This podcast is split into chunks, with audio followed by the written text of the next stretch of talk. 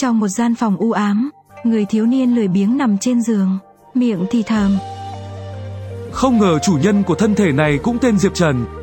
Tướng mạo có ba bốn phần giống ta, không lẽ là đặc biệt chuẩn bị cho ta? Kiếp trước Diệp Trần là sinh viên hệ vật lý của một trường đại học danh tiếng, thông minh và có khả năng quan sát nhạy bén. Bởi vì tai nạn ngoài ý muốn trong phòng thực nghiệm, tất cả máy móc nổ tung, nên linh hồn hắn mới bị đưa đến thế giới này. Nếu như là người thường đột nhiên bị chuyển đến một môi trường xa lạ, linh hồn tiến nhập vào một thân thể xa lạ, nhất định sẽ phát điên. Nhưng Diệp Trần không có cảm giác gì, chỉ là có chút kinh ngạc mà thôi. Nghĩ đến đây, Diệp Trần hoài nghi không biết có phải mình biến thái hay không. Một chuyện lớn như vậy mà không có cảm giác gì, vậy thì còn cảm giác với cái gì nữa? Ký ức tạm thời dung hợp, Diệp Trần đã tiêu hóa hết mười mấy năm ký ức của thân thể này. Trong ký ức, hắn là đệ tử của đại gia tộc một phương nào đó. mười hai tuổi bái nhập Lưu Vân Tông, mười bốn tuổi chính thức trở thành đệ tử ngoại môn, coi như khổ tận cam lai. Điều duy nhất đáng lên án là hai năm từ mười hai tuổi đến mười bốn tuổi, nguyên chủ nhân trừ việc tu luyện nội khí lên luyện khí cảnh tầng thứ tư ra, những phương diện khác hầu như không có tiến bộ. Một bộ hành vân kiếm pháp cơ sở cũng mới chỉ luyện đến chiêu thứ ba. Xem ra muốn ở lại thế giới này, việc đầu tiên là phải xóa bỏ biệt hiệu ngốc nghếch. Diệp Trần rất bất mãn với việc cố chủ nhân của thân thể này bị gọi là kẻ ngốc. Dù sao bây giờ họ cũng là một thể, một người không hề ngốc nghếch thế nào cũng không muốn đeo theo cái tên nhục nhã đó. Hạ quyết tâm, Diệp Trần chớp mắt, hồi tưởng lại những việc xảy ra trước năm mười hai tuổi. Lưu Vân Tông nằm ở Thiên Phong Quốc Bắc Bộ, cùng bốn môn phái khác trong nước xưng thành nhất cốc nhất trang tam tông. Trừ năm thế lực mạnh nhất, bát đại gia tộc nắm chắc mệnh mạch võ lâm của Thiên Phong Quốc. Ngay cả Vương Đình cũng phải dựa vào, cố gắng không động chạm đến. Diệp Trần là người của Diệp gia, một trong bát đại gia tộc. Diệp gia phát triển từ hơn hai trăm năm trước, lấy lá trà và tơ lụa làm mặt hàng kinh doanh chính, tích lũy tài sản khổng lồ. Tục ngữ có câu, có nhiều tài phú mà không đủ thực lực bảo vệ, thì chẳng khác gì một miếng thịt mỡ không được bố trí phòng ngự. Ai cũng muốn đến cắn một miếng. Trải qua vô vàn trắc trở và gian trá, Diệp gia gia chủ đương thời đúc rút kinh nghiệm xương máu, quyết định lợi dụng tài lực hùng hậu phát triển gia tộc thành võ lâm thế gia, sánh vai cùng các thế gia khác, cho nên mới có Diệp gia một trong bát đại gia tộc hôm nay. Là đệ tử Diệp gia, đi đến đâu mắt cũng cao hơn đỉnh đầu, người ngoài lắp bắp còn chẳng kịp, nhưng Diệp Trần thì không nằm trong số đó. Nguyên nhân là vì thiên phú tu luyện của hắn thực sự quá kém, khiến người ta vô cùng thất vọng. May mà phụ thân hắn là Diệp gia đương đại gia chủ, mẫu thân hắn là trưởng lão ngoại môn của một trong ba tông Nam La Tông. Người ngoài không ai dám công khai chế giễu hay coi thường hắn. Mặc dù vậy, Diệp Trần vẫn bị bắt nạt như thường. Ký ức sâu đậm nhất là con trai lớn và con trai thứ hai của đại bá cùng con trai tam thúc thường xuyên tìm hắn gây chuyện, thậm chí tìm chỗ không có người sỉ nhục hắn. Ngay cả thị nữ tiểu cúc của hắn cũng bị những thị nữ khác coi thường, mỗi lần đều chạy đến tìm hắn khóc lóc, kể lể oan ức. Hừ, thù này nhất định phải trả. Diệp Trần thần tình hung ác, siết chặt nắm tay. Hắn giận như vậy không phải không có đạo lý.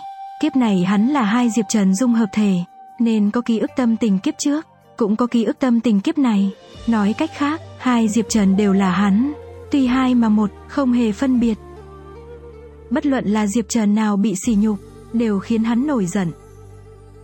Ra sức khống chế cảm xúc, Diệp Trần tiếp tục hồi tưởng. Đệ tử Diệp gia từ mười tuổi bắt đầu tu luyện nội khí, trước mười hai tuổi đạt tới luyện khí cảnh tầng thứ hai mới được Thiên Phong Quốc ngũ đại môn phái lựa chọn, trở thành đệ tử ký danh, nhưng muốn trở thành đệ tử ngoại môn, thấp nhất cũng phải đạt đến luyện khí cảnh tầng thứ tư. Có thể là vì áp lực sản sinh động lực, cũng có thể là vì không muốn làm phụ mẫu mất mặt. Diệp Trần trong vòng hai năm tu luyện đến luyện khí cảnh tầng thứ hai, sau đó lại đạt tới luyện khí cảnh tầng thứ tư, vượt qua cửa ải khó khăn, trở thành đệ tử ngoại môn Lưu Vân Tông. Chỉ có điều, so với đệ tử Diệp gia, hắn vẫn còn kém hơn rất nhiều. Con trai lớn đại bá Diệp Phong và con trai tam thúc Diệp Minh mười hai tuổi đã đạt đến luyện khí cảnh tầng thứ tư, Lợi hại nhất là con trai thứ hai Đại Bá Diệp Đường cùng con gái Tư Thúc Diệp Huyên. Hai người mười hai tuổi tiến nhập luyện khí cảnh tầng thứ năm, là những thiên tài hiếm của Diệp gia trong vòng năm mươi năm qua. Căn cứ vào thiên phú khác nhau, bái nhập môn phái đương nhiên cũng khác. Diệp Trần thiên phú thấp nhất, bái nhập cửu phẩm tông môn Lưu Vân Tông. Diệp Phong và Diệp Minh bái nhập bát phẩm tông môn Tử Dương Tông. Diệp Đường bái nhập thất phẩm tông môn Bắc Tiết Sơn Trang. Người được xếp ngang hàng với hắn Diệp Huyền cũng bái nhập thất phẩm tông môn Phù Thúy Cốc. Vẫn còn một năm nữa là Diệp gia tộc hội tổ chức ba năm một lần, mình không thể để mất mặt được. Lăn người xuống giường, Diệp Trần tắm rửa qua loa, nhấc kiếm đi vào trong viện. Hành Vân kiếm pháo tổng cộng có chín chiêu, sáu chiêu đầu không có tên, ba chiêu sau phân thành tầm khích, Hành Vân lưu thủy, dạ quang động. Nhắm mắt, Hành Vân kiếm pháp tâm pháo đổ họa từ trong tim chảy xuôi xuống dưới. Tay trái Diệp Trần nghiêng nghiêng giữ cho tinh cương kiếm được thẳng. Từ chiêu thứ nhất bắt đầu tu luyện. Cước bộ không còn siêu vẹo như thường ngày, Diệp Trần bây giờ múa kiếm không có lấy một tia bế tắc, mà có cảm giác khoan khoái nhẹ nhàng, như nước chảy. Sát! Một mảnh lá rụng bị chém, Diệp Trần không có bất kỳ cảm giác gì, tiếp tục vũ động. Chiêu thứ nhất, chiêu thứ hai, chiêu thứ ba, chiêu thứ bảy. Dần dần, chiêu kiếm của Diệp Trần đã thoát ly ràng buộc, không chỉ tốc độ múa kiếm cực nhanh, động tác cực nhẹ, hơn nữa còn vô câu vô thúc, tiêu diêu tự tại, một hơi vọt tới chiêu thứ bảy tầm khích. Chốc lát, kiếm quang linh động như nước chảy, nhẹ nhàng xuyên qua những mảnh lá rụng ở những vị trí khác nhau. Thủ kiếm đứng lặng, bản thân Diệp Trần cũng có chút kinh ngạc. Phải biết đối với người mới học mà nói, cho dù là võ kỹ cơ bản nhất cũng rất khó nắm bắt. Đây không chỉ là vì thiên phú cao thấp, quan trọng hơn là năng lực thích ứng với sự vật mới. Cũng giống như học bơi, vừa mới bắt đầu còn sợ nước, học tập khó khăn vô cùng, đợi sau khi hoàn toàn thích ứng là có thể làm những động tác khó, thậm chí tự nghĩ ra chiêu thức. Nói tóm lại, từ thấp đến cao không khó, khó là từ không đến có.